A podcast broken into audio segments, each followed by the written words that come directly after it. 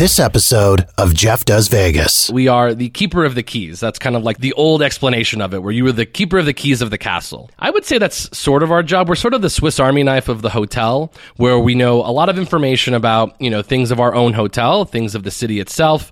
Uh, typically, if you're a good concierge, you're versed in a lot of different types of cuisine, a lot of different types of culture. If you could speak multiple languages is great because all it is is enhancing the experience of the guest.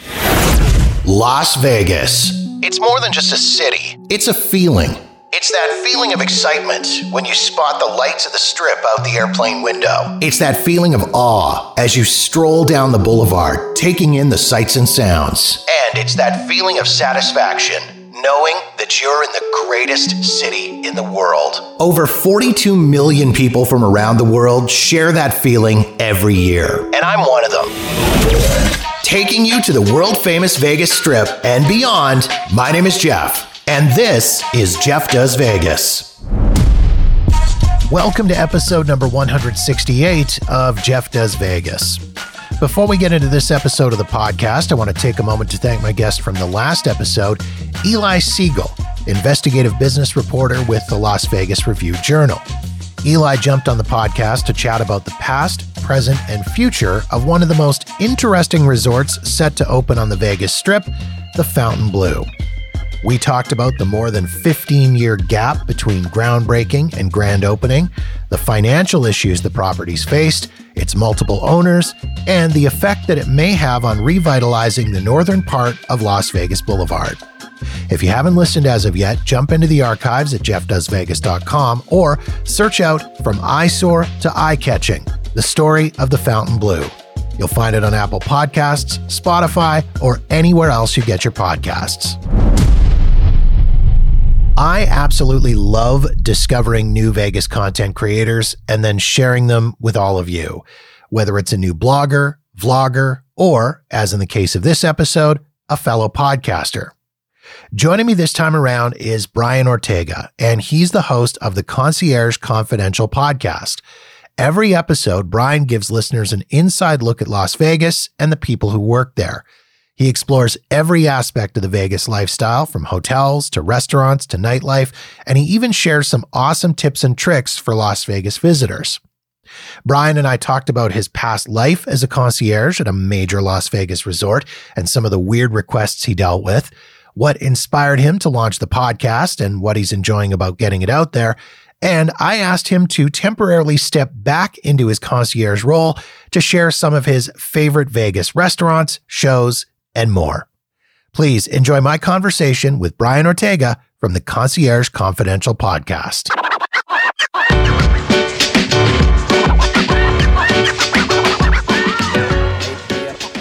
I've actually lived here for about 10 years now. I'm actually from Arizona. I moved here to go to school. I went to school. I got a job while I was in school. And ended up staying in Las Vegas, which um, I'm originally from Tucson, Arizona, which is a small town that everybody tries to get out of and uh, I ended up doing it, and I am one of the, the, the many transplants to the city of Las Vegas. When you first moved to the city, was there anything that really surprised you about Vegas? I mean, it has this reputation outside of the city. I think everybody's got some preconceived notions about Las Vegas. Was there anything that really surprised you when you moved to the city? Um, one of the biggest things, and this was actually after I after I moved out of like the dorm and I was living in sort of the local area, and then started working in the city, was that many people who don't work on the strip, even people who work on the strip, do not visit the Las Vegas Strip very often. It's actually not an alarming amount because it's, it's, what people you know people don't want to spend a lot of money but the amount of people who don't actually go to the strip is is quite high. Um, a lot of people have normal jobs here. They work in you know tech or they work in you know, IT, certain things like that. And that was actually one of the most surprising things was uh, the amount of people who don't like going to the strip. And I'm one of the very few that love the whole experience of Las Vegas Boulevard. I saw Ocean's Eleven when I was a kid, um, the the new one with um, George Clooney. And to me, that is always what Vegas is. And I think a lot of us have that story that we saw that one movie, and that will always be the Vegas to us. And uh, I think that's actually the best way to experience Vegas is through the eyes of how you uh, how you saw Vegas the first time. But it's getting harder to do that just because of you know pricing and some old things are going away. For example, like we don't have the sands anymore. We don't have you know the dunes, so we have to sort of find remnants of of those that era for some people. It's funny that you talk about that whole idea of locals not liking to go to the strip because I visit Vegas so often. I've made a lot of friends over the, the years that I've been going to Vegas that live there, locals that live there.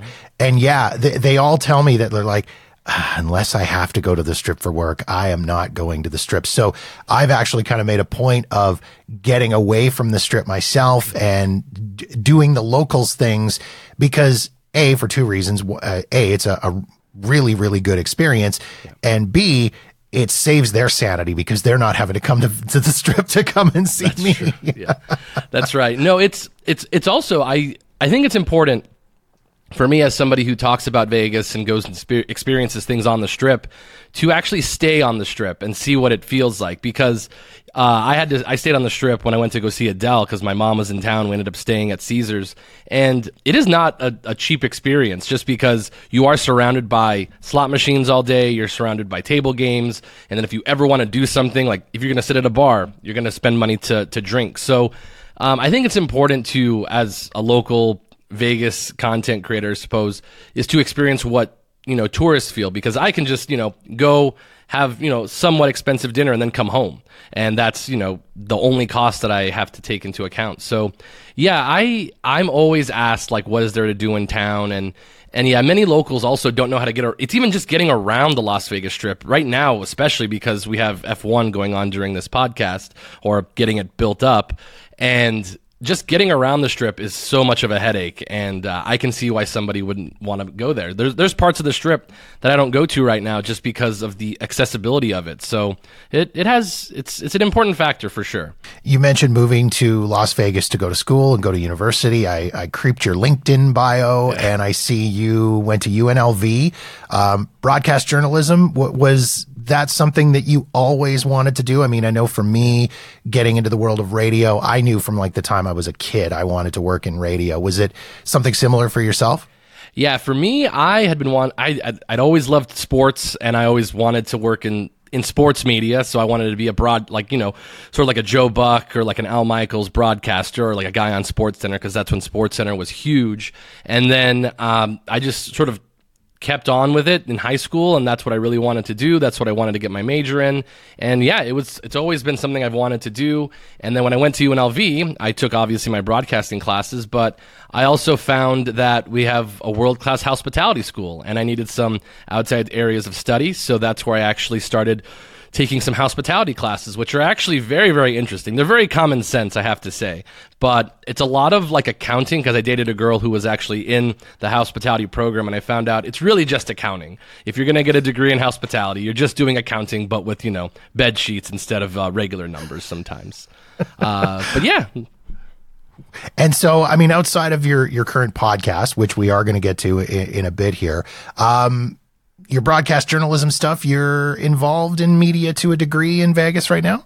Yeah, so right now I'm a producer for a company called DraftKings. You may have heard of it. Uh, and we do sports betting uh, TV. So I work for a company called VSiN, and they were the first uh, specific sports betting uh, radio format, and then they also do TV. They're on YouTube TV, so on and so forth. And we do sports betting television, which um, is very interesting, especially during football season. It's always very busy. Uh, so this is a fun way to sort of break it up. But I did end up going into the uh, broadcast field, but that was after working as a concierge for many, many years because I found out that TV doesn't actually pay very good uh, unless you start getting into, um, you know, like the private, like private sector, like you know, local news doesn't pay very well. So I actually just kept being a concierge for a while, and then um, kind of went from there. I've seen the uh, the VSiN studios in uh, in Circa. That's such a cool environment. That's so amazing. Yeah, it's you're definitely around it all the time. You always know what sports are going on, what sports are coming up. I actually don't like to watch a lot of sports television when I'm actually not at work. So my dad will call me and say, "Did you see this on you know Sports Center?" And it's like, well it's my day off, so I turn I tried not to actually watch sports that day, but you keep up to date. But it's it's really a great experience, and I think um, is actually one of the lone properties that centered its sports, its casino around its sports book. Which, if you walk around town nowadays, you don't really see that very often. I would imagine the um, the novelty of working at a studio located in Circa wears off after a while. And the only reason I say this is because I spent several years working at a radio station in West Edmonton Mall in Edmonton, Canada. Mm-hmm. And West Edmonton Mall is, for those that aren't familiar, it's one of the biggest shopping malls in the yeah. world. For a while, it was the biggest shopping mall in the world. It's got a water park. It's got an amusement park. It's got a, a in true Canadian fashion, it's got a an ice rink in the center ice that back in the 80s and early 90s, the Edmonton Oilers used to practice at on a regular basis. And our studios, we had the storefront studios in the mall and it was so awesome when I started working there and I loved it. And inside of a month, I hated every minute of it. yes, it happens all the time. Yeah, I get it. No, yeah, because you're basically in a bubble. So I actually take to it just fine. Um, it, it, does wear off that you're like in a studio in a casino, but I have a lot of coworkers that don't enjoy being in the uh, in the fishbowl. But it's okay. It's all it's all good. But yeah, I, I get it. So you mentioned spending a lot of time working as a concierge, which is interesting to me for a lot of different reasons. And I want to talk to you about that first. For those who maybe aren't 100% familiar, what is a concierge and what does a concierge do? I mean, I have a pretty good idea in my head, but I have a sneaky suspicion you're going to clarify it for me. Certainly. So we, the word concierge gets actually used a lot now. It's actually used a lot in like the medical field, and it it's not exactly the same, but it's like, oh, this is like your medical concierge where they're actually there to do all these things. So um, it gets used a lot of ways, but in the true sense of the word for hotels is that we are the keeper of the keys. That's kind of like the old, the old explanation of it, where you were the keeper of the keys of the castle. And I would say that's sort of our job. We're sort of the Swiss Army knife of the hotel, where we know a lot of information about you know things of our own hotel, things of the city itself. Uh, typically, if you're a good concierge, you're versed in a lot of different types of cuisine, a lot of different types of culture. If you could speak multiple languages is great because all it is, is enhancing the experience of the guest. And we're really there to do all the things that you may not want to do yourself, which maybe the internet might help you with nowadays, but we're there to give you that human touch. And that was always the thing that I really wanted to really accentuate when I was working as a concierge was that I would give you the personal feel of a show or a restaurant, what it feels like. Um, because a lot of times you can go online, read a review, and it helps and you can see pictures, but it really helps if you have somebody who's been there, has, you know, done the thing that you're trying to do. And it's also about crafting experiences. And that's really what a, a, good concierge in hotels does now. So hotels, for example, like the Wynn, the Encore, MGM Grand, the Skylofts, Mandalay Bay, they all have concierge.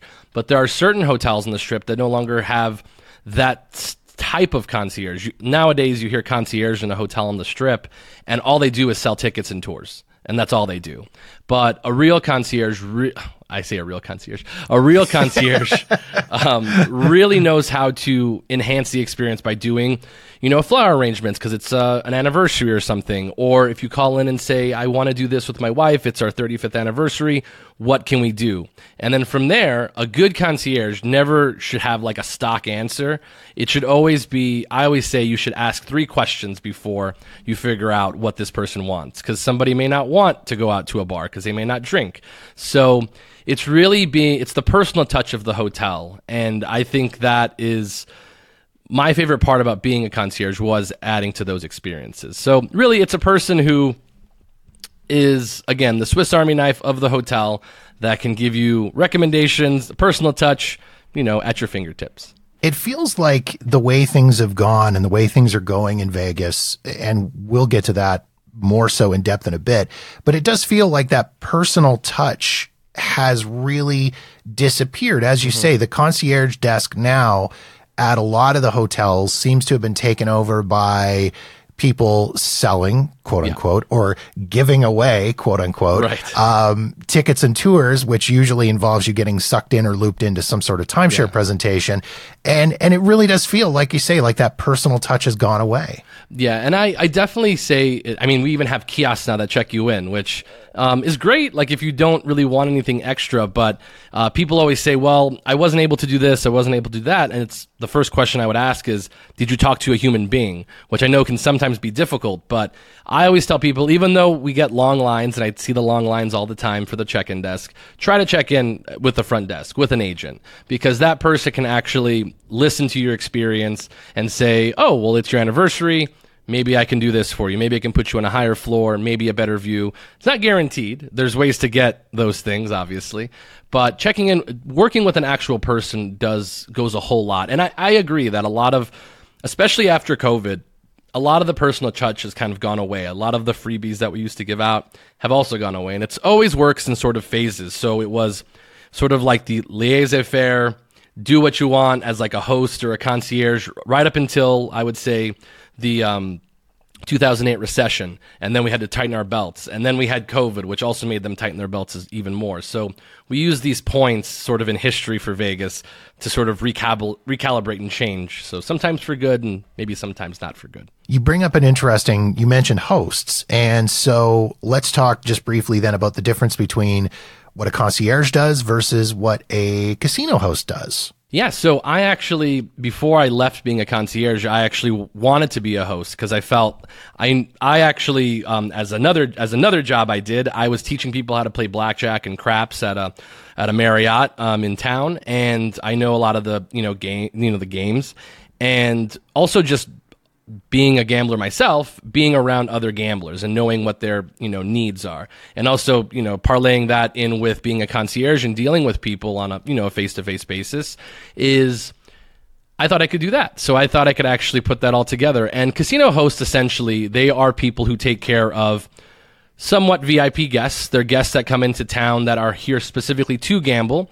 And it's really changed. It used to be really the upper echelon person who would come in, you know, betting $500,000 hands. Nowadays, we actually get a lot of people that are slot players and they actually just have a lot of slot points because of M Life and Caesars Rewards we have a lot more casino hosts that deal with that and then we have executive casino hosts who deal with you know the whales if you will so those people are the ones that are arranging these, you know, the trips to come to Vegas, the rooms, they have a much larger pool to choose from. So they're part of like the marketing team and they're the ones that give you, you know, they have the power to give you free rooms, free shows. Um, sometimes they'll do promotional, uh, sort of tickets. So you come into town and they'll have like, U2 as an example. They'll have U2 playing, but just for, you know, high level MGM guests, they're the ones who arrange that. They're the ones that actually track and see how much you're spending.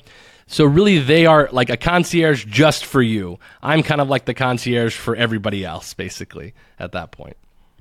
So how long then did you work as a concierge and, and can you tell us where you worked as a concierge? Yeah, sure. So it was always going to be like a uh, like a secret thing, but I've said it a couple of times. So I used to work at MGM Grand, which is the big green monster as we called it.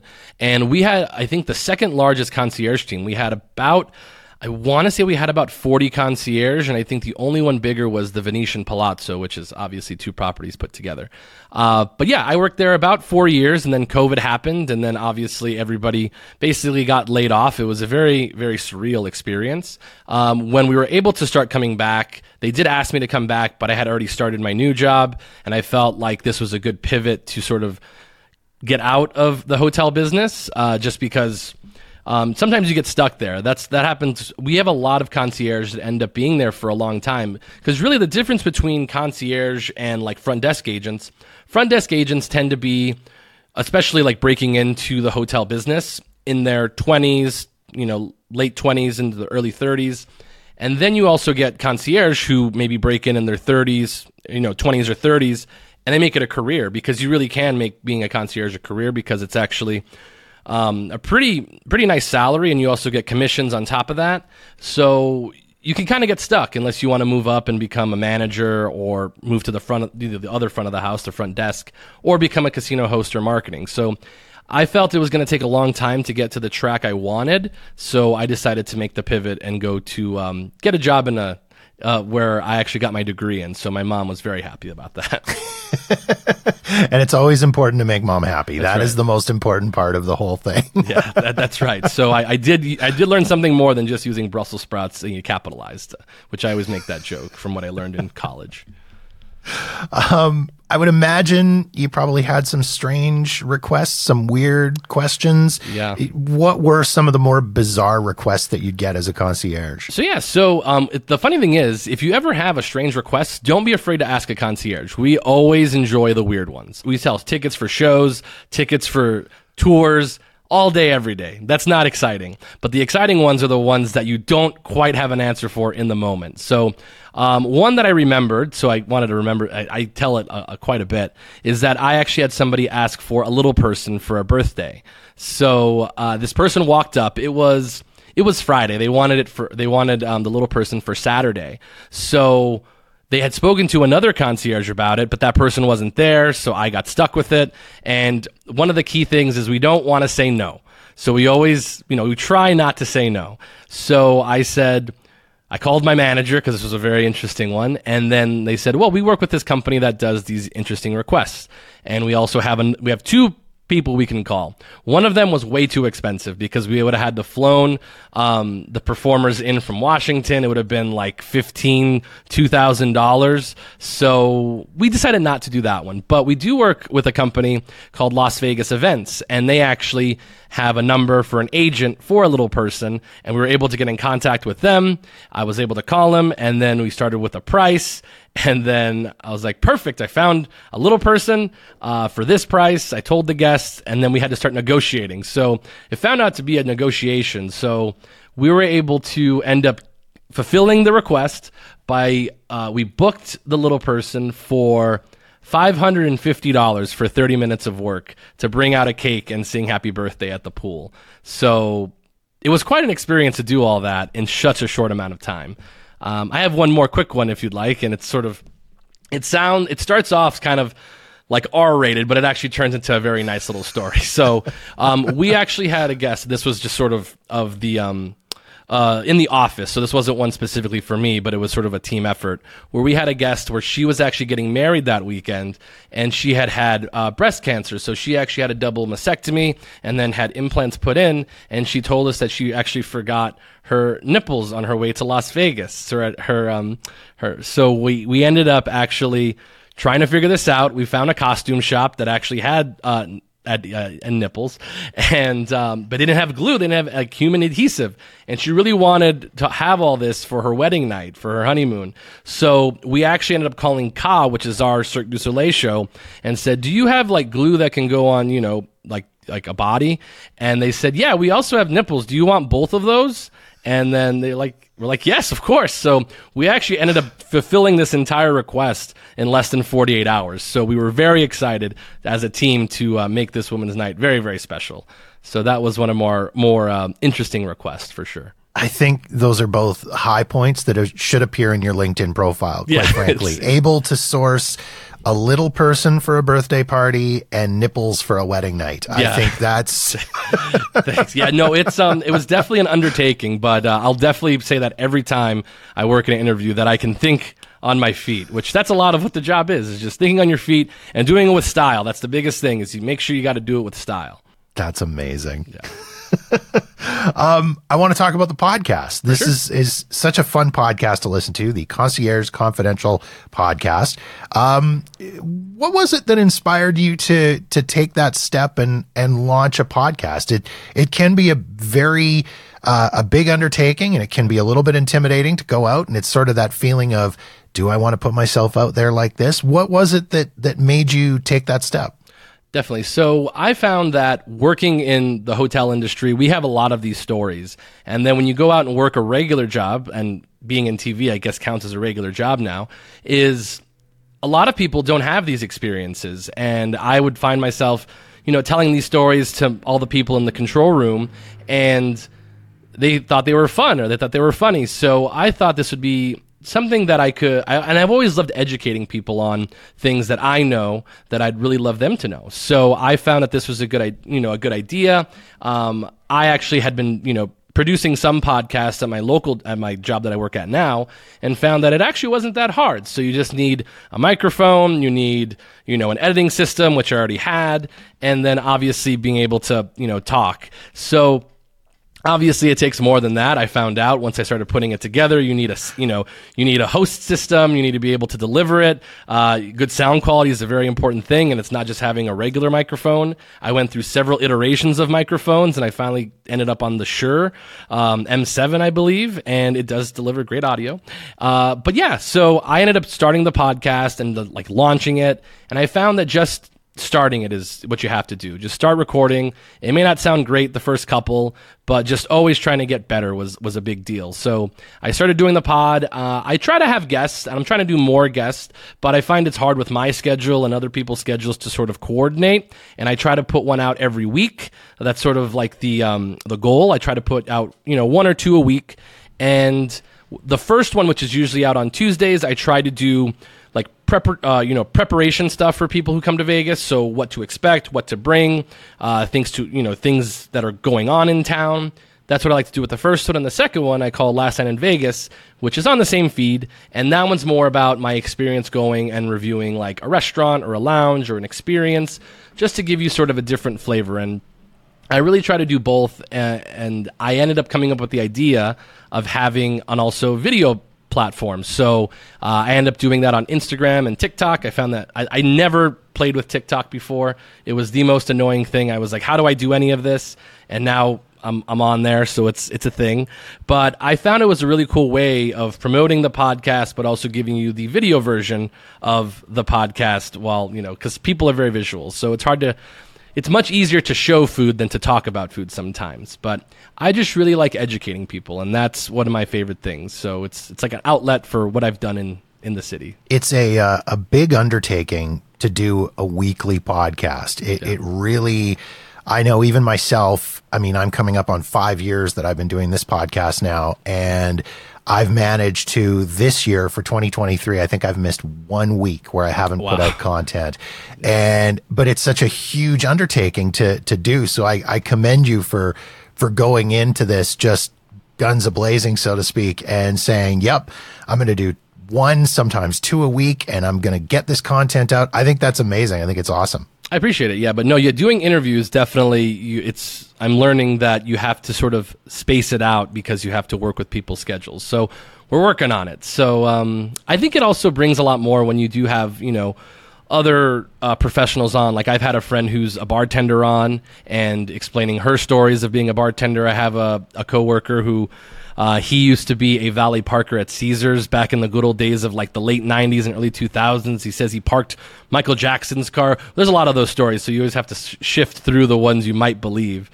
Um, but those are always good stories. So uh, I think Vegas is great because everybody has a story like that that works on the strip or around the strip. And uh, it's it's one of those very interesting cities that it's not like LA where it's normal to see them walking around, but it's also normal to watch them see them walking around, and it's just fun to see them having fun. But yeah, it's it's a, it's an undertaking, but just getting it out there is a big deal. Uh, something I found with mine is I know like a, a, portion of my podcast is doing trip reports. Mm-hmm. And when I come to Vegas, and I'll usually throw together a trip report episode after and review all the restaurants and hotels and shows and things like that. But something it's really done is it's forced me to step out of my comfort zone because when you travel somewhere so often, you you get those regular places and those yes. those usual haunts, and you find yourself going to the same places over and over again. Have you found for yours that you've kind of had to do that same thing and step out and do do different things? So it's yes. like, oh, I'm not doing another another episode about the flamingo again. Exactly. Yeah, no, it's it's it's actually been the hardest part because I know what I like. I know what I'm going to enjoy when I go out. I usually go out once a week to do these, um, just to sort of you know keep the budget down because it can get very expensive. But also just trying to try something new, but also have a good time out in, in town. But yeah, I've actually tried different foods that I never thought I'd try. Like I went to the Aria and I tried uh, Bardot, which is a French. Uh, brasserie. I think I got it right. And I tried uh, escargot for the first time because I had had steak so many times. I had had so much of the same foods that I said, I need to try something different. And I tried escargot and I found out that I actually enjoyed it. It actually wasn't bad. So it is actually a really good way of pushing you outside of your comfort zone for sure. Um, there's still things that I have trouble sort of, you know, coming to terms with. Like me and sushi don't always get along, so I don't like sushi. But uh, I I found that I actually really enjoy Japanese cuisine, which is very odd. So I find that doing this actually does help me be much more open to different cuisines, which I think there's actually cuisines that are coming into town that are really becoming trendy. Uh, that uh, I think are, are definitely going to you know take over. And there's certain things that I think that are going to come to town uh, pretty soon for uh, for the masses one of your recent episodes I listened to talking about trends, you talked about the Mediterranean restaurants yeah. that seem to be just blowing up in Las Vegas right now. And that is, it's weird how Vegas goes through those. Yeah those trends, right? and right. and it's it's whatever I guess you know. Hence, it's trendy. Yeah. Whatever's trendy and whatever's big and popular seems to just roll into Vegas like a force of nature and take over every property on the strip and then six months or a year from now some of that stuff seems to all sort of go away. No it's, it's so true. Yeah no it's it's crazy. It was like there was like one mediterranean restaurant on the strip for the longest time when i was working as a concierge in 2018 2019 and we had a mediterranean restaurant. It was called uh, the greek sneak or so it's, it's greek. And it was like one of the only places on the strip. And now at the at the Venetian, the Venetian has like three Mediterranean restaurants, all within like 50 feet of each other. They have one which is called Fleur Azul, which is like not my thing. I went there and I tried it out and I wasn't a fan of it. But some people love it. It's big for like bachelorette parties. It has live music. They wave like the the handkerchiefs and it's cool, but it's very, very expensive. They also have uh, Hasalong, which is actually just below it, which is a very high end Mediterranean cuisine that just opened maybe a couple weeks ago. And that place has huge buzz around it. And they even have uh, Mazan, which I believe is uh, like a, it's sort of like a stand, which is also Mediterranean cuisine. And then they have, uh, they also have uh, Milos, which is a really well known uh, like uh, Mediterranean restaurant uh, at the Venetian. So it's hard for all of them to compete with each other for sure. Like I'm sure that one of them will close at some point, probably uh, Fleur Lasoul. Um, but you, you you just see them everywhere, and I think I said it in the in the episode that I think a lot of that cuisine. I mean, even Cathedral, which is over at uh, the Aria, that one's actually a very a very beautiful restaurant. I actually had gone there for the grand opening. I knew a, a nightclub host who invited me to go. I went. I was able to go, and the cuisine itself is said to be Mediterranean, Italian, a lot of very European flavors, but anyways, I believe that the reason they're becoming so popular is because a lot of Americans are trying to be much more health conscious. They know they also just want to try something different, and I think Mediterranean cuisine is a way to do that. A lot of a lot of vegan, a lot of vegetarian options in Mediterranean cuisine, so I think that has a lot of legs. But I think Vegas is very very trendy. Like for I mean, one of my favorite things that came to Vegas was supper clubs. That is actually like just a recycle of like the 1950s and 60s where you had all of these shows, you know, dinner shows that they they like those now because it's so expensive to actually go to a show nowadays in Vegas and dinner that why don't we just put them together? So Mayfair brought that back back when I was still working in the hotels and now Delilah's which is actually I believe from New York and then LA and now they have it here in Las Vegas. And I think those are actually one of the better trends that are coming to Vegas and they're not coming so fast because it takes a lot to conceptualize it. But things like speakeasies, I used to love to go to speakeasies, but oh my god, there's so many now that it's actually not even fun. It's it's not fun finding one anymore. It's just it is what it is. But that's a trend that I think is on its way out. But I think it's we're just oversaturated in the market of speakeasies. It feels like you can't turn around now or go into any hotel or see any kind of um, TikTok video yeah. or Instagram reel or anything that isn't check out this new speakeasy that's I opening, know, blah, yeah. blah, blah. The whole concept behind the speakeasy originally was that it was a secret that hardly right. anybody knew about. And now, I mean, I get it clearly. That's a a bad business model in yeah. Las Vegas. You don't want an establishment that nobody knows about. But at the same time, it, it, it's not a cool speakeasy if everybody Exa- and their dog exactly. knows about it. I always say that the, everyone always says the barbershop is better. So I did one that actually I think has like some of my most views on TikTok was the um, uh, uh, Ghost Donkey, which is at uh, uh, Cosmopolitan, which is actually great. Love Ghost Donkey. It's a fantastic speakeasy because it's small. Nobody really knows where it's at, but everyone always in the comments says, "Well, I think Barbershop is better." Which Barbershop is downstairs. Everyone knows that that's a bar. Like it's not a secret. So I never count that as a speakeasy, and everybody says it. All the Vegas influencers are, "This is the best one." It's it's just a bar, so it doesn't really count as a speakeasy. But I agree. It's it's it's it should be hard to find, which again, like you said, should be the, the point. But um, it's it's one of those things where it's very trendy, and I think the and I used to work for MGM Resorts, but whenever MGM does something in in a whole, it always is very corporatized. And I don't really, which is it's it's it's the business. But for example, Easy Speakeasy, which is at the Aria, uh, is all is all over social media, and it's probably because I follow them on social media. But it's they're all over the place. It's I don't really like the room, but at that point, it just feels very corporatized. It feels very done up. It feels like somebody you know touched it from the executive office, and and that's not fun. You want it to be organic, like I think Ghost Donkey is, which is why I think it's you know superior. Speakeasy by by by committee right. is a terrible idea. Oh, it's ter- it's horrible. it's like I don't, I don't I don't I don't like it to be so done up. I don't like reservations for speakeasies because then that makes it feel like a restaurant. I want it to be you know something you walk in very you know jazzy if you will. You walk in, you have a drink or two, and then you walk out. You're not going to be there for super super long. But I don't know. That's just my personal take on it. I'm also a big fan, uh, like yourself, of the supper club. Yeah. I, I love that supper club concept. And last year, uh, my wife and I had the opportunity to go to Mayfair Supper Club in Bellagio. We had a friend of ours that actually performs there. So we were able to oh, go and cool. see her and, and check it out and on the, the Sunday night jazz night. And afterwards, when I was telling people the cost and what we paid for our night with a tip, it was, it was a $400 oh, yeah. night out. And people were like, Oh my God, that's so much money. And I said, well, really, when you think about it, it's not because we had, we had dinner. We had an amazing dinner, one of the most incredible dinners I've ever had in my life. And we had a show. Exactly. And if, if we had gone out for dinner somewhere to a, a equivalent level steakhouse mm-hmm.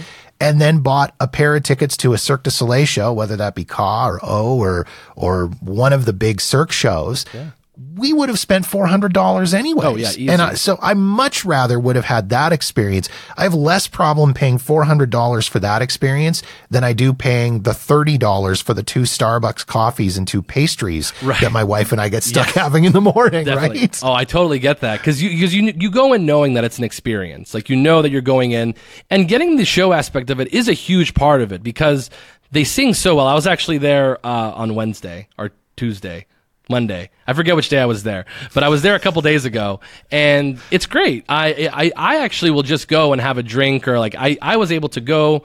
It was Monday because I was watching the Monday night football game, and I was I was across the street, and I said I want to go check it out because I'm here, and I just had a drink, and I ended up getting a dessert, and I was completely. It was awesome, and again, it's much easier for me like you said, to spend that amount of money for, you know, a cake and a couple drinks than to spend you know thirty dollars for a Starbucks coffee, which uh, it's it's it's exuberant a lot, a lot of the time. So you you pick your spots definitely.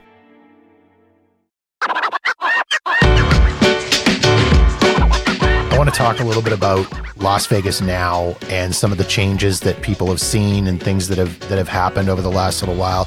You've been in Vegas for a long time. What are what are some of the biggest changes that you've noticed over the last few years? The nickel and diming is the thing that you get a lot of of people you know paying for parking or any of the the fees you get a lot on the restaurants but i would say that vegas is becoming much more of it's no longer a budget city. A lot of people came to, you know, their old ideas of Vegas. It's no longer here.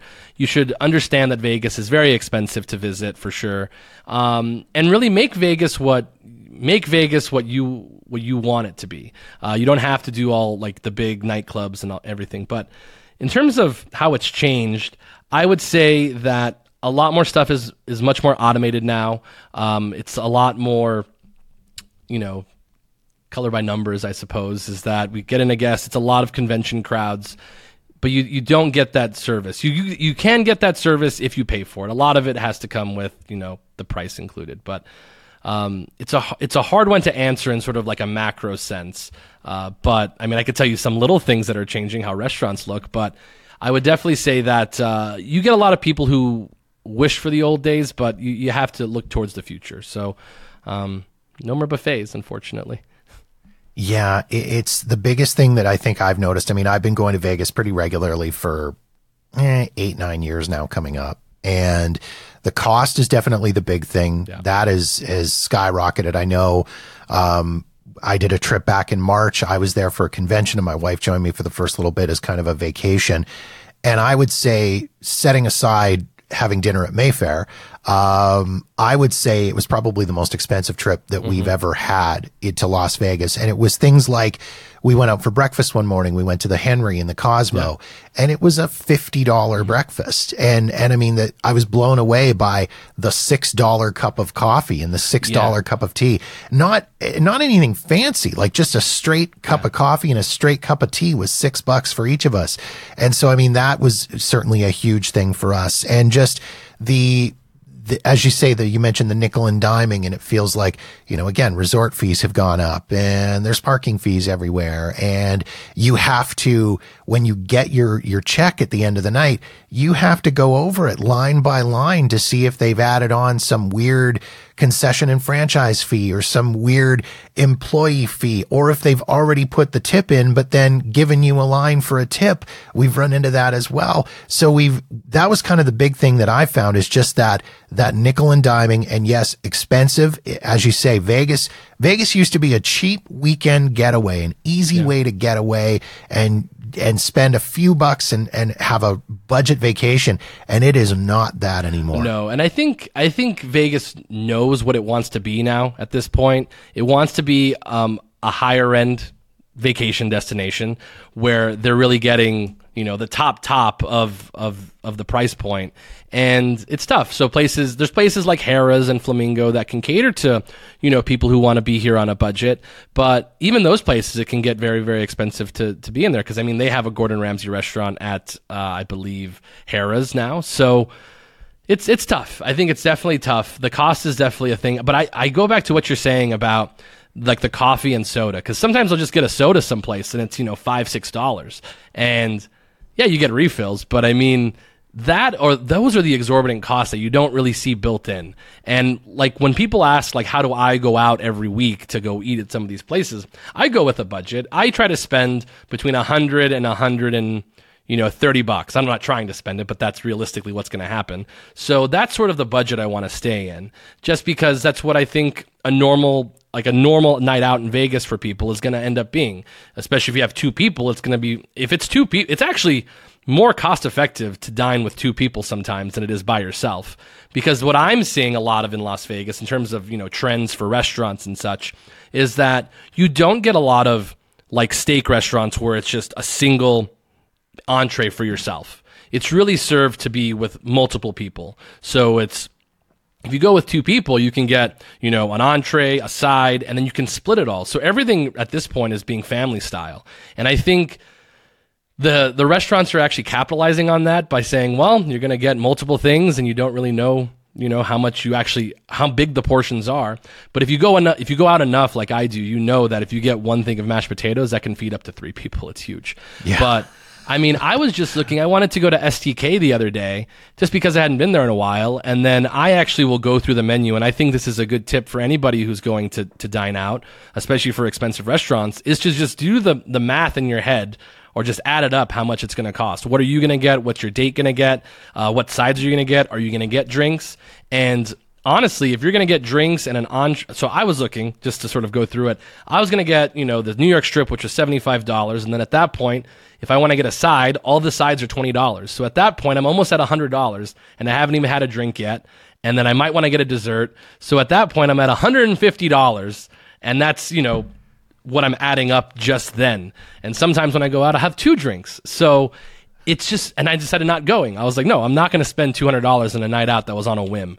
So it's it's gotten very expensive to dine out in Vegas. So um, another like trend that I've seen in in Vegas, the way they've been constructing restaurants, is the much a much more closed sort of uh, setup because it used to be open concept where you can see it from the casino, but now a lot of places are really building with walls so you can't see in, which I think is actually cool because then they get to sort of create whatever they want inside of the hotel or inside of the restaurant, which is great. Like Stanton Social did this. It used to be called um, used to be called something else that was owned by the the nightclub, and Stanton Social is enclosed. It feels sort of like a carnival, but they're able to do all these different things on the inside that really transport you. And I think you're going to see a lot of that in town, where you're they building restaurants where you can't see in, which helps them sort of control a lot of the uh, stuff that goes on the inside. So so I want you to put your concierge hat on and uh, and play concierge for me for for a little bit and and get a few tips and tricks for sure. for Vegas folks that might happen to be going. Um, let's start with restaurants and some recommendations. Um, top three recommendations. We'll go with a high end, a mid range, and a budget type place. For sure. So I'm going to start with the hardest one first, which is the budget, because that was the one that I really had to think about. So in terms of budget, I really really enjoy Gordon Ramsay's fish and chips um, over at his it's just the stand over in in the LINQ prop, uh, promenade, and it's just the fish and chips. They also do like lobster. They do um, shrimp as well, but it's around so around 20 25 dollars so it's like 25 if you get a drink but that's basically what to me budget is on the las vegas strip because it's going to be really hard to find anything less than that but i found it actually to be a substantial portion of like fish really good amount of uh, chips fries and it's actually delicious and it's all cooked fresh in front of you, which is great. And it really always adds to sort of that English vibe that it's sort of served how it is. So I really enjoy Gordon Ramsay's fish and chips. I also, if you don't like fish, I also like the Side Betty Bar, which is actually over at the Park MGM, right next to the sports book. And they make great cheeseburgers. I love their smashed cheeseburgers. They're always delicious. It always hits the spot. That place can actually get very expensive if you order a cheeseburger, fries, and a soda. It ends up being like almost $40. But if you just get the, it's, it's, it's crazy. It's one of those nickel and dime things. Like, why don't you just do the cheeseburger and fries as a combo and then, you know, cut it in half? But anyways, the cheeseburger itself is delicious, which is around 20 bucks as well, which again, it's expensive for, you know, a regular cheeseburger, but for Vegas, that's kind of what the going rate is for a cheeseburger on the strip. Um, what else did we talk about? Mid range. Mid range was interesting. So mid range, I had to sort of f- try to figure out sort of price points. So I have two options. So uh, Holstein's, which was still on burgers, uh, Holstein's is one of my favorite burger places. So when someone says I want to have a good lunch, uh, you know, something that's you know relaxed and chill, you some you want something a little bit more approachable. I always recommend Holstein's. It's a good vibe. It's way better than another burger place that I'm going to talk about later. But I really, really enjoy Holstein's shakes and buns. They make really, really delicious shakes. I had never gotten a shake from there before. Again, pushing me outside of my comfort zone. I made sure to try a shake there, and they were really good. So if you go there, a burger, fries, and a soda, you're looking around thirty bucks. And again, it's a sit down plated you know burger and it definitely feels like you know a high end burger. They have much more expensive burgers there but unless you really want to get the gold standard which is $60 i don't think you need to. So um, one more just so we have a restaurant that is not you know a burger. Um, i actually just went there and it's called red 8 which is chinese cuisine at the the Wynn and even though it looks very fancy on the inside which it is it's actually very approachable. I was able to have a whole, like I had uh, cream uh, I had crab puffs there. I also had like a pork platter that had three different types of like barbecue pork, duck, and then um, I think it was also more duck. And then I also had uh, like orange chicken and rice, and it ended up being like seventy five bucks. So that and it was a lot of choices and options to choose from. So that's why I think that that was actually a good value, just because I got so much. I actually had food to take home with me after. So I thought that place was good, um, and I think that's a good mid range because you can sort of make it as expensive as you want or make it as you know affordable as you want for that place. And then I have, oh, I have high end, which is my favorite. So, um, high end, uh, probably my favorite restaurant in all of Las Vegas is uh, Wakuda, which Wakuda Japanese cuisine, which is at the Palazzo it's unbelievable it's unbelievable on the inside. It's you know this beautiful purple. I always tell people it's a very sexy restaurant because it has all these really cool paintings on it. Uh, they're actually all hand penciled or hand penned. They have delicious cocktails. They also have a speakeasy, uh, Omasake Room, which is actually just like a like a uh, sushi bar, and they do an omasake uh, menu. They also have their own bar as well, like for cocktails. They have a beautiful lounge, and their their sushi looks beautiful. All everything that's presented at Wakuda just looks like art, which I think is what really constitutes like high end dining. And I really enjoy everything. Every time I've gone there, I really enjoy it. So I love Wakuda. It's, uh, um, I believe a Michelin star chef is the person who um, came up with the concept. So they always have to say in Vegas, this is sort of like a little fun uh, insight, is that they always say that they have a Michelin star chef or like a two star Michelin chef uh, at this restaurant because uh, I found out that Las Vegas actually doesn't pay for the Michelin guidebooks. So they haven't done that, I believe, since 2010 or 11. So we don't have any new Michelin star restaurants unless you're Joe Robuchon, who's had your Michelin star since like 2000. So that's a fun little fact that I learned about uh, Michelin stars in Vegas. But uh, so that's Wakuda. And then obviously Delilah's just for the vibe, I always say is a great it's a great high end restaurant if you can get in, just because it does feel very money inside of uh, of the Wynn. So those are all my recommendations. Hopefully they were they were helpful. I know I'm kind of long winded, but I like I like being descriptive. So like when I talk about Wakuda, that's how I used to sell restaurants. I always used to give off the vibe. It's like it's a very sexy restaurant, or this is a very elegant restaurant. A lot of it is how do you sell the vibe, and that's the that's the key. Well, I did tell you to put your concierge hat on yeah, this, so yeah, you know it's it's you're forgiven. Um, after I go for a bite to eat, I maybe want to go take in a show. Let's talk show recommendations sure. again. Um, let's go kind of a, a, top three. We'll do a residency, a production show, and then it's always fun for a little comedy or a little magic yeah. or to combine the two. Yeah, definitely. So in terms of residencies, I mean, I went to go see Adele. I actually saw Adele twice uh, once with a friend and once with my mom because I was able to get into the the pool to get it. It's it's it was really hard to get tickets for Adele when she first came out. I'm assuming it's getting easier and easier to get tickets for Adele as she becomes more um, established. I've heard that she's going to end up extending her residency as well. Uh, but I I really enjoy Adele, especially if you want a very elevated experience, a very like 19, you know, very Ocean's 11 uh, Las Vegas. Adele is a great is a, is a great um, is a great choice.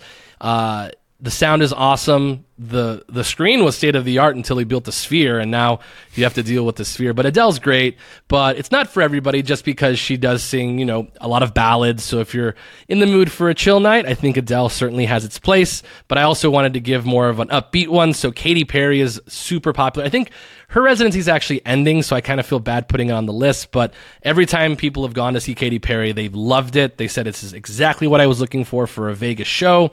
So Katy Perry is a fantastic residency. But Usher is also great. So since I'm recommending one that is leaving, I'll recommend one that is still here. Uh, Usher, people love Usher. It's R&B. He's very, very good performer. So I would say Usher's a great choice. Uh, in terms of production show, there's so many, but I mean the overall, the overarching answer always essentially is Absinthe.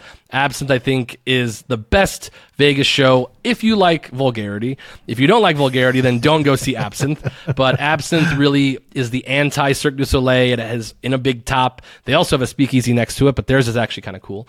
Um, and it actually has its own entrance. If you go to the, uh, I think, Pier 66. It's something like that. Um, it's called Pier something. And they actually have a speakeasy next to Absinthe, which acts as its own entrance, which looks like a old, like British uh, phone booth.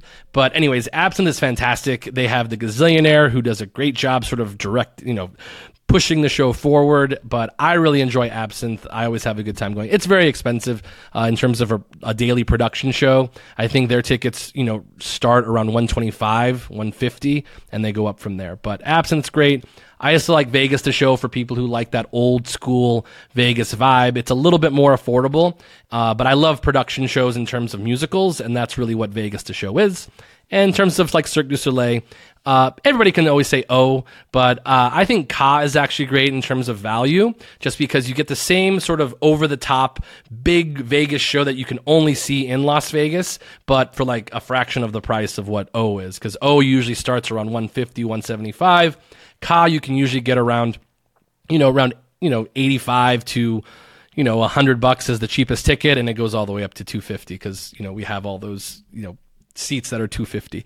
Um, what do I have here left? Comedy, yeah. So I haven't actually been to comedy or magic shows in a while, but um, Brad Garrett was always great. They've actually moved his theater. His theater actually used to be in the basement of MGM Grand. Now he's moving on up, so now he's actually on the second floor where the district is and I actually went and sat at the bar. I actually went to go see inside of the inside of the the comedy club itself, and it really, really has upgraded itself. And I think that's a great comedy club. Obviously, you have the Jimmy Kimmel Comedy Club, which is really great. Which that's really cool because they actually have midday shows, like midday, like later, like later afternoon shows, and uh, I think that's a really great option. But also, of course, in terms of magic, because I haven't seen a magic show in quite some time, but uh, when I was, you know, around, Mat Franco was probably the best magic show in town. He's won best uh, magic show for uh, the Southern.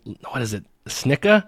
Yeah, that's uh, the SNHCA. That's the local concierge group, and they have a gala, and he wins every single year because everyone's over David Copperfield. So uh, I saw David Copperfield so many times. We had so many free tickets to go see David Copperfield that we would essentially just give them away because. Um, he's definitely been phoning it in for a while. But Mat Franco for anybody who really, really wants uh, magic. I, I love that you mentioned Absinthe because they, I mean, my wife and I saw Absinthe many years ago during kind of its it was a couple of years in, so it was like the OG cast, mm. the original Gazillionaire, yeah. the original Penny Pibbets, uh, Melody Sweets was the Green Fairy, that that whole cast. And I remember my wife and I being there and just being blown away at how far they took that show. Yeah and and the fact that we only saw like two people actually get up and walk out, which was pretty impressive. Um, but Spiegelworld has really done a really good job of moving, coming into Vegas and bringing out these shows um, between Absinthe and Atomic Saloon, which I can't recommend enough. I have a couple of friends that are involved in that production, and again, like just a, an incredible show. And then the Opium show as well, and then um, they've got another one that's going to be coming out as well, a '70s disco themed one, I think, that's yeah. going into. I want to say Harrah's or the LINQ. It's going into one yeah. of those properties. Yeah, yeah I'm not. Sh- yeah, I'm not sure. Um, but yeah, Spiegelworld is is is really coming to Vegas, and they really have their own twist on things, which is amazing. I think they are not putting putting Cirque du Soleil out of business, but it's definitely more t- tuned for adults, which I think adults want. People adults want to see a little bit a little bit of a more risque Vegas show. And I've seen all three of the shows that you were talking about, and they all kind of vary in terms of taste. Like Opium is like over here with sex and like all the innuendos. Uh, Atomic Saloon is very, very much um, a, l- a little bit. It was before COVID, and they had this thing with spaghetti, and that kind of grossed me out a little bit. But fantastic show, fantastic show, and then Absinthe is of course the OG. But yeah, they're they're great. They also, I believe, I don't know if they operate um, the restaurant Super Frico, but they have their performers in there, which I had gone in, and it's Super Frico's good as a restaurant. It's fine, but the it's all about the atmosphere inside of there, which I guess counts kind of like a supper club, kind of like uh, Mayfair or Delilah's, I suppose. But yeah, no, it, sh- shows are it's it's it's tough for these production shows because you have so many residencies coming to town, so they're gonna really have to fight for to keep their spots, and I think I think Spiegelworld's okay let's get off the strip briefly yeah. and momentarily here. I, I, always love when I go to a, a, city, I always love getting local suggestions and some ideas for, um, any kind of locals haunts that I can go and check out. And I've been very fortunate in traveling to Vegas and having friends that are there because they want to get the hell away right. from the strip. Mm-hmm. Um, they'll usually take me out to those places. So do you have any kind of suggestions yourself that you would ever put out there for people that maybe want to go and check out a, a hidden gem or something a little bit different from the big corporate type place? Yeah, for sure. So there's actually a restaurant. It's actually has a couple a couple restaurants in town, but one that I like to recommend is uh, Lindo Michoacan, which is actually a Mexican restaurant that has a beautiful view of the strip. But it's it's it's in Henderson. It's on 645 Carnegie Street. I make sure to write it down because there's multiple Lindo Michoacans. I don't want you going to the wrong one. But this one's in Henderson and it's actually built sort of like on a cliff. And then you actually have a beautiful bar that looks out towards Las Vegas Boulevard. And it's a beautiful local restaurant. They actually make their all their tortillas in, in, in house, which is hard to find, especially for somebody from Tucson. I, I'm very specific about tortillas. But they are great and they actually have a, a huge menu uh, and they're really really good. So i really recommend Lindo Michoacan and that's definitely it's great for families it's great for like a date like a casual date but really enjoy it. So Lindo Michoacan is fantastic. Um, i'll also recommend one for like sort of the artsy folks uh, especially like the big cocktail artsy folks. Um, velveteen rabbit which is in the arts district. The arts district has, has really come along which is the district in between uh, the Las Vegas Strip and Fremont Street. So this is sort of like the in between area, just sort of north of the stratosphere. But Velveteen Rabbit is a really popular spot for Las Vegas locals, especially like bartenders, people who can who uh, consider themselves like foodies or big like you know craft drinkers, uh, Velveteen Rabbit is very, very popular. They actually just opened a speakeasy in, in Main Street. I can't remember the name of it, unfortunately, uh, but I'm sort of speakeasied out, so I don't know if I'm going to visit it. But uh, the Arts District is great, though. Like, if you go down Main, they have so many restaurants and bars. It's really great for bar hopping, and you find a lot of locals that go down Main Street. So anything on Main Street, they have Rebar, they have uh, they have uh, Velveteen Rabbit, they also have that's a Mexican restaurant I forgot on that street. Um, Esther's Kitchen is in the Arts District, which is really, really popular for a lot of locals. But uh, yeah, the Arts District really coming along. Um, I'll give you one more. This is for the trendy folks, um, and that's Mas Por Favor. Uh, Mas Por Favor is a uh, taqueria or a taco shop that has a speakeasy in the back. So it's actually in like the most busy parking parking lot in the entire city because it's also where they have the uh, Golden Tiki, which is another very very popular Las Vegas local um, spot. Uh, I'm not big into tiki bars, but it's really, really fun.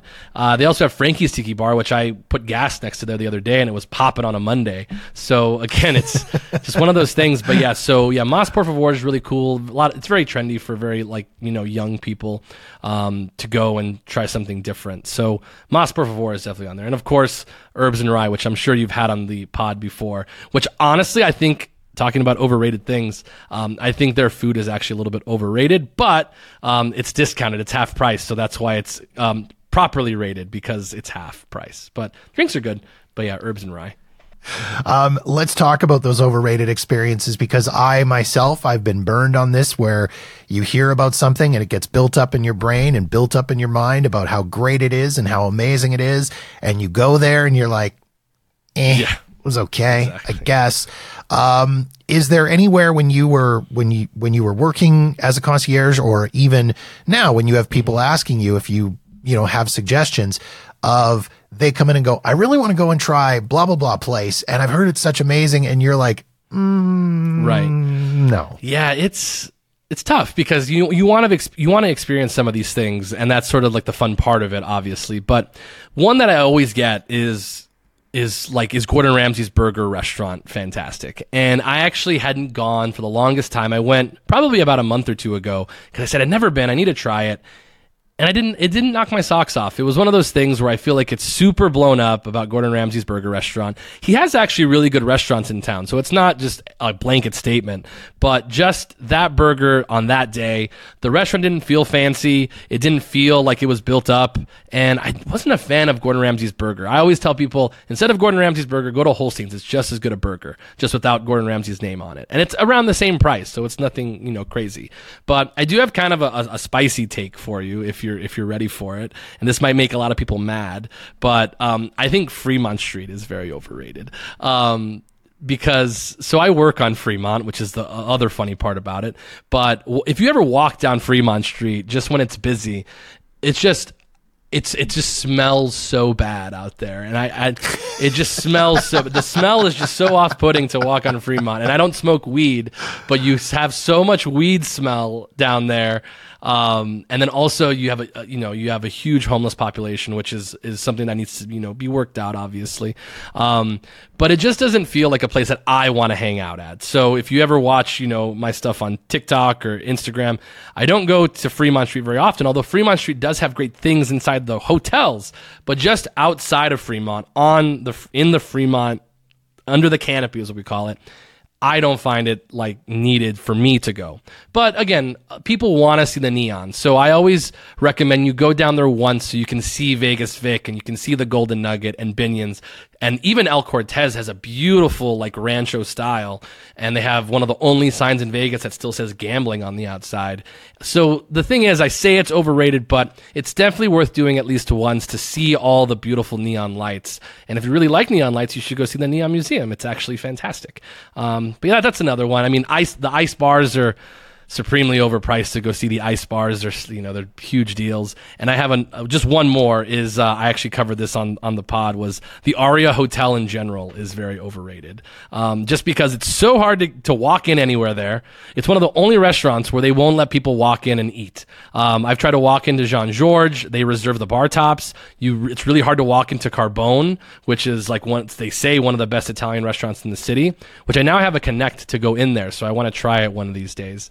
Uh, but yeah, just Aria in general. It's just a very sterilized, you know, not cool. It's cool, but like it's not a fun hotel unless you're like Aaron Rodgers or somebody like that that gets into the private rooms. Like I think a very comparable hotel to the Aria is Cosmopolitan, and I think Cosmopolitan is just so much better and cooler than uh, the Aria. But that's my that's my spicy take for today is the Aria in general. It's funny that you bring up Gordon Ramsay Burger because I Gordon Ramsay Burger used to be a place that I loved going to, yeah. and it was a must eat whenever I'd come to town. And over the last few years, it seems like it's sort of started to drop and a yeah. little bit in quality, the service and quality, and it's not as good. You know where they went wrong? Was putting the E in the word. That's burger. right. That's ex- used to not have an E in there. It was B U R G R. It was burger. Yeah. As soon as they added the E, all went. yeah, like it right just there. seems so much cooler back in the day, and then it just felt like you know it felt like an Arby's. Okay, that's not that's not true. Um, Let's not go that not, far. It's not an Arby's, uh, but no, it did. It, it, just like the like the menus didn't feel like you know high level like a Gordon Ramsay restaurant is. But you know, to his defense, I went to Gordon Ramsay's fish and chips at Caesars the other day, and I had a fantastic salad. And then I looked over and some guy had a, a, cheeseburger, and I was really disappointed in my decision that day to get a salad because the burger looked delicious. Um, if people want to find the podcast, yeah. where can they do that, and how can they find you and follow you on social media? Definitely. So you can actually follow the podcast anywhere that you get your podcast. So Spotify, Apple, um, Google Podcasts, but those are going away, so you can't find it there anymore. So Apple Podcasts and Spotify. Uh, you can find uh, my social, Brian Ortega 20 underscore 26, or you can follow the Concierge Confidential podcast, which is Concierge Confidential underscore LV or you can follow us on uh, TikTok, which is at Keys to Vegas, and those will have all of our videos that we do when we do our Last Night in Vegas um, episodes, where you can see where I went and also listen to the full reviews on the pods. And they're very short, usually, usually about a minute uh, for those videos, so they're very very short. Excellent, Brian. Thank you so much for uh, for jumping on and having the conversation. I really enjoyed this. I definitely will have you back to uh, to have more Vegas discussion and uh, and best of luck with the podcast, my friend. It's uh, it's sounding great. So uh, onward and upward. Thank you so much. I really appreciate it. This was awesome experience, and you had asked fantastic questions that I really had to go back and think about these. So really appreciate it. And that wraps up another episode of Jeff Does Vegas. If you've got feedback on this episode of the show, or any other episode for that matter, or you've got suggestions and ideas for topics you'd like me to cover on the podcast, please feel free to reach out to me via Facebook, Twitter, or Instagram at Jeff Does Vegas. Or drop me an email directly at jeff at jeffdoesvegas.com. In the meantime, thank you so much for checking out the show. Be sure to follow us wherever you get your podcast so you'll know the moment new episodes are available. And don't forget to visit jeffdoesvegas.com for past episodes and show notes. My name is Jeff, and this has been Jeff Does Vegas, a Walker New Media production.